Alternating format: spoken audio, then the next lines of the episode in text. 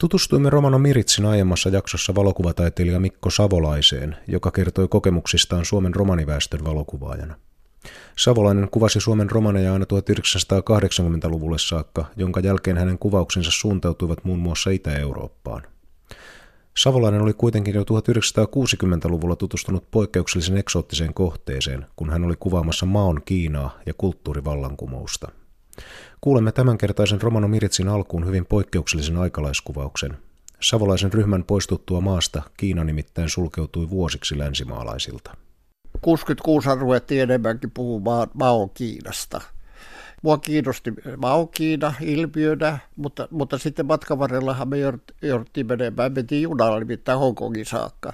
Ne pysähdyttiin äh, Siperiassa esimerkiksi kaksi kertaa. Sitten oltiin jonkun aikaa Irkutskissa ja sitten Mongolia oli siinä välissä – ja, ja muinainen urka, josta mä olin paljon lukenut, jossa suomala- suomalaiset kielitieteilijät oli aikanaan olleet ja tehneet sitä tunnetuksi. Ja sitten tietysti Maon Kiina, oltiin ensin äh, Pekingissä ja sitten Kantonissa ja kaikki se, se etukäteen kiinnosti ja tietysti ne vaikutteet, mitä siellä sai. Ja, ja kun päästiin Hongkongiin, niin me oltiin vasta puolimatkassa. Sehän oli silloin brittien hallussa oleva alue, mutta semmoinen mielenkiintoinenhan se oli.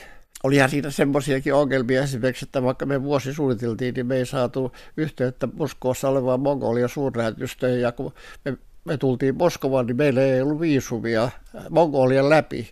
Me mentiin sitten suurlähetystöön ja sanoi, että te ei olisi pitänyt ottaa etukäteen yhteyttä.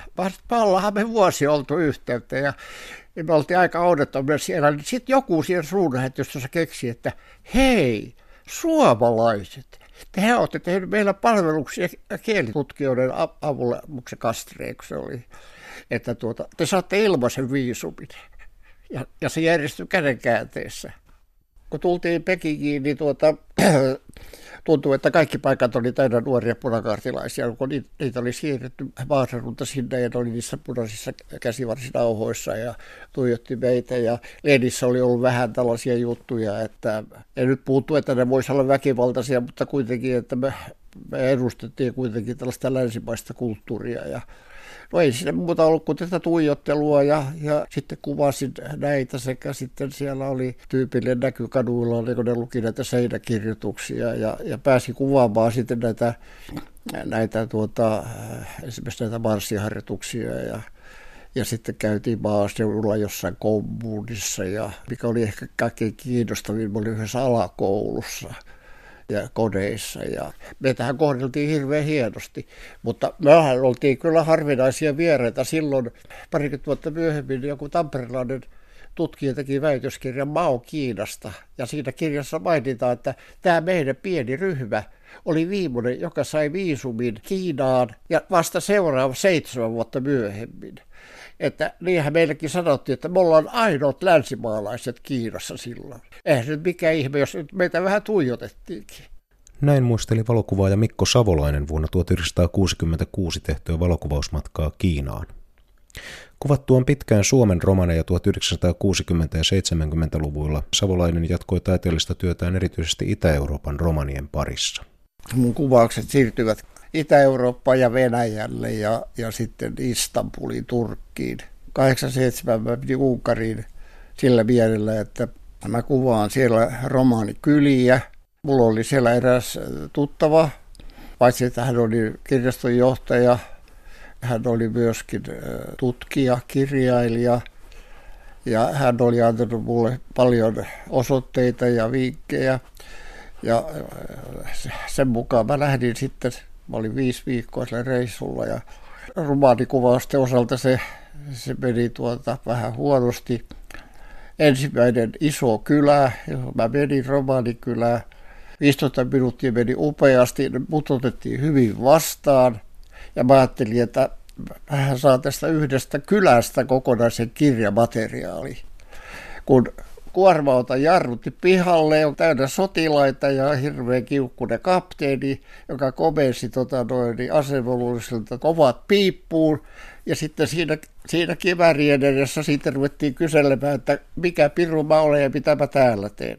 Ja hän puhui saksaa, jota minä osaan kuin muutaman sanan. Ja mä yritin sitten jotenkin selvitä siitä ja, ja toistin sitä, että kun täällä on niin kaunista ja niin poispäin. Ja se sanoi, että minkä takia mun täytyy tulla kaikkia tällaista rumaa kuvaamaan tänne, että täällä on paljon kukkia ja vanhoja kauniita kirkkoja. Ja, ja sitten kun se puhuu sitä rumuudesta, niin siinä oli kaksi kuvan kaunista romaanityttöä niin mä sanoin, että eikö tässä ole kauneutta. Niin sehän ihan se tuntuu, että se saa halvauskohtaaksi, se oli niin vihane. No sitten, mulla oli matkakaveri. Meidät kuljettiin sen kylän läpi. Kahta puolta oli ihmisiä, hiljaisia ihmisiä ja siitä meidät kuljetettiin sitten mun auton luoksi, joka oli kyllä toisessa päässä. Ja mä ajattelin, että jaha, mitä tässä tapahtuu, otetaanko filmit pois ja kaverit. Ja sitten näytettiin, että pois, ja lähdettiin ajamaan ja auto oli perässä ja tultiin metsään ja mä ajattelin, että jaha, täällä pysäytetään uudestaan ja jatketaan kuulustelua, mutta, mutta sitten se kääntyikin auto pois ja mä no, huokasin helpotuksesta, kunnes hetken päästä niin hyökkää tuota puskasta äh, sotilaskiväärin kanssa ja passit. Ja sitten se häipyi ja mä menin perässä, niin siinä oli puhelin puussa ja silloin mä vasta tajusin, että se kapteeni oli vihainen siitä, että mä olin ohittanut sen vartiomiehen, joka oli vartioinut, että siihen romaanikylään ei pääse sivullisia. No, mullahan oli paljon muitakin osoitteita, ja siellä Etelä-Unkarissa oli paljon romanikyliä, mutta tämä mun matkatoveri niin ei oikein ollut ihastunut enää, että saadaan taas milisit ja poliisit kimppuun. Ja kyllähän mä sain, sain kuvattua, mutta tota, osittain se meni meni pilalle. Ja, ja sitten toinen, toinen oli se, että kun mua houkutti Transilvaania, Romania Transilvaania, jossa oli ukrainalainen vähemmistö, niin siellä oli hyvin paljon romaaneja. Mutta no ystäväni, joka, joka oli yliopistossa töissä, niin tota, hän ei uskaltanut lähteä. Se sanoi, että, että hän pelkää niitä sausesku poliisia, että hän uskalla lähteä. Matka meni enemmän Unkarin kuvaamiseen. Mutta sitten seuraavana vuonna mä menin uudestaan. Ja nyt sitten mä päätin, että, että mä lähden ilman opasta sinne. Ja, ja mä olin lukenut kaiken, mitä mä saan Transilvaniasta selvää, ja sitten karttoja, johon tämä mun punapistilainen ystäväni oli kyllä merkinnyt, että tuolla asuu munkarikielisiä, tuossa saksankielisiä, tuolla serpejä ja niin poispäin. Sen mukaan mä menin sinne ja se matka onnistui kyllä hyvin. Mikko Savolainen on nähnyt ja tarkastellut työssään eurooppalaista moninaisuutta. Hänen kirjansa Matkoja Euroopan reunalla esipuheessa todetaan, että pääväestö ei halua romaneiden näkyvän. Millaisia ajatuksia tämä herättää suomalaisessa valokuvataiteilijassa? Eihän se mitään hyviä ajatuksia herätä. Se kertoo vaan, vaan tota, yhtä paljon valtaväestön asenteista kuin vähemmistöjenkin sopeutumiskyvystä tai, tai miten heidän pitää elää. Et silloin kun mä Istanbulissa rupesin kuvaamaan tätä Sulkylän romaniyhteisöä, joka, joka syntyi jo 900-luvun puolivälissä ja on ensimmäinen eurooppalainen romanien kaupunkiyhteisö, niin siellähän ne elivät omassa kaupungin osassaan. Ja se oli, se oli hirveän suosittu, se oli Istanbulisten jatkopaikka, jossa oli hyvää musiikkia ja tyttöjä ja rakia ja sitten uusi kaupunkihallitus sitten tota, 10-luvulla päätti sulkea sen ja hävittää koko alueen. 2009 ihan sattumalta kuulin, oli lehdessä pieni juttu tästä, ja mä ampasin vaimoni kanssa sinne sitten ja, ja kuvasin äh, sen alueen hävittämisen. Ja sehän oli sikäli erikoinen se, se, tota, se alueen purkaminen, koska hyvin monet romaaniperheet omistivat omat talonsa. UNESCO oli ottanut sen 1985 erityiskohteekseen, suojelukohteekseen, ja 2006 EU päätti, että 2010 se on Euroopan kulttuuripääkaupunki. 2009 oli romaanien, maailman romaanipäivät. Aamulla kello seitsemän tuli puskutraktorit ja silloin talot menee nurin. Ja kun mä tulin sinne paikalle, niin siellä isommat talot olivat vielä pystyssä, mutta oli kuin luuraukkoja, koska, koska ne oli muuten hävitetty. Ja siinä oli jäänyt ehkä 5 prosenttia asukkaita, että teki nuotiolle ruokaa keskellä Istanbulia. Se oli aika, aika ihmeellinen juttu. Sitä, sitä yritti suojella UNESCO, Helsinki Forum, kaikenlaiset ympäristötutkijat, arkkitehdit, poliitikot ympäri maailmaa. Ei, se, se piti vaan hävittää.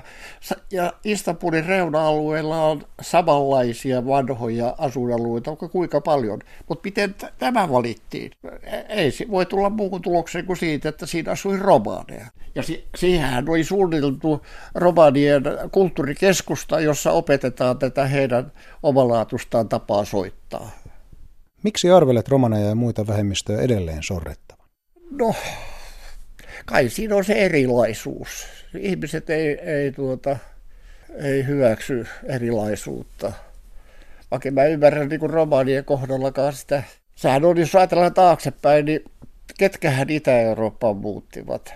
Ne menivät pakoon, sortoa, ja niin sinne Itä-Eurooppaan tuli valtavat määrät juutalaisia aikanaan, romaaneja.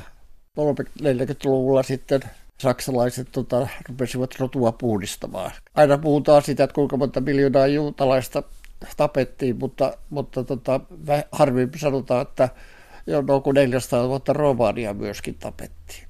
Erilaisuus on semmoinen kummallinen asia, että juutalaisten kohdallahan on se, ehkä se vaikuttaa se, että niillä oli erilainen uskonto. Mutta taas romanien kohdalla, niin nehän on se luterilaisia ja sitten niin valtaväestön uskonnossa, että ei siinäkään ole, että kai se on se erilaisuus, erilaisuus sitten vaikuttaa ja, ja, ja jotkut vanhat asenteet. No kun ajatellaan, että kun ensimmäiset romaanit tuli Suomeen, oliko se nyt sitten 1600-luvun alussa, tuli Ahvenanmaan kautta. Mikä oli ensimmäinen operaatio? Niiltä otettiin takavarikkoon hevoset. Ja, ja mikä oli sitten seuraava aivan käsittämätön hölmöhomma oli se, että kun Ruotsi halusi levittää asutusta itäpäin, niin pantiin romaaneja asumaan jonnekin tuonne korpeen. Että kyllähän niitä on aina, aina sorsittu kyllä. Vähemmistöjen historia ja nykyisetkin elinolot ovat monesti kurjia, mutta matkoillaan Mikko Savolainen lienee nähnyt ja kokenut myös paljon kaunista – Mitkä asiat tekevät elämästä elämisen arvoista vainotulle vähemmistölle ja mihin liittyvät heidän kuvaajansa parhaat muistot lukuisilta matkoilta? Mä olen äh, tavannut paljon ystävällisyyttä äh, näiden ihmisten taholta ja monia upeita musiikki, musiikkihetkiä on vietetty ja, ja tuota, heissä on sellaista, sellaista tota, hehkua, voisi sanoa. Mä olen paljon kuvannut ihmisiä, jotka asuu rajalla, eri maiden rajoilla, niin näissä jotenkin tiivistyy se kulttuuri, ne kulttuuriset asiat ja myös säilyttävät. Niin kuin sanottiin aikanaan, että, että Vienakin oli semmoinen, siis takamaa oli semmoinen, joka säilytti myös kalevalaisen kulttuurin. Ja, ja kun mä olen liikkunut Euroopassa – raja-alueilla, niin siellä juuri tämmöiset kulttuuriset tiivistyvät ovat, ja ne vaikuttaa niin ihmisiin. Ihmisistä tulee persoonallisuuksia, ja se näkyy, näkyy niin jo olemuksessa.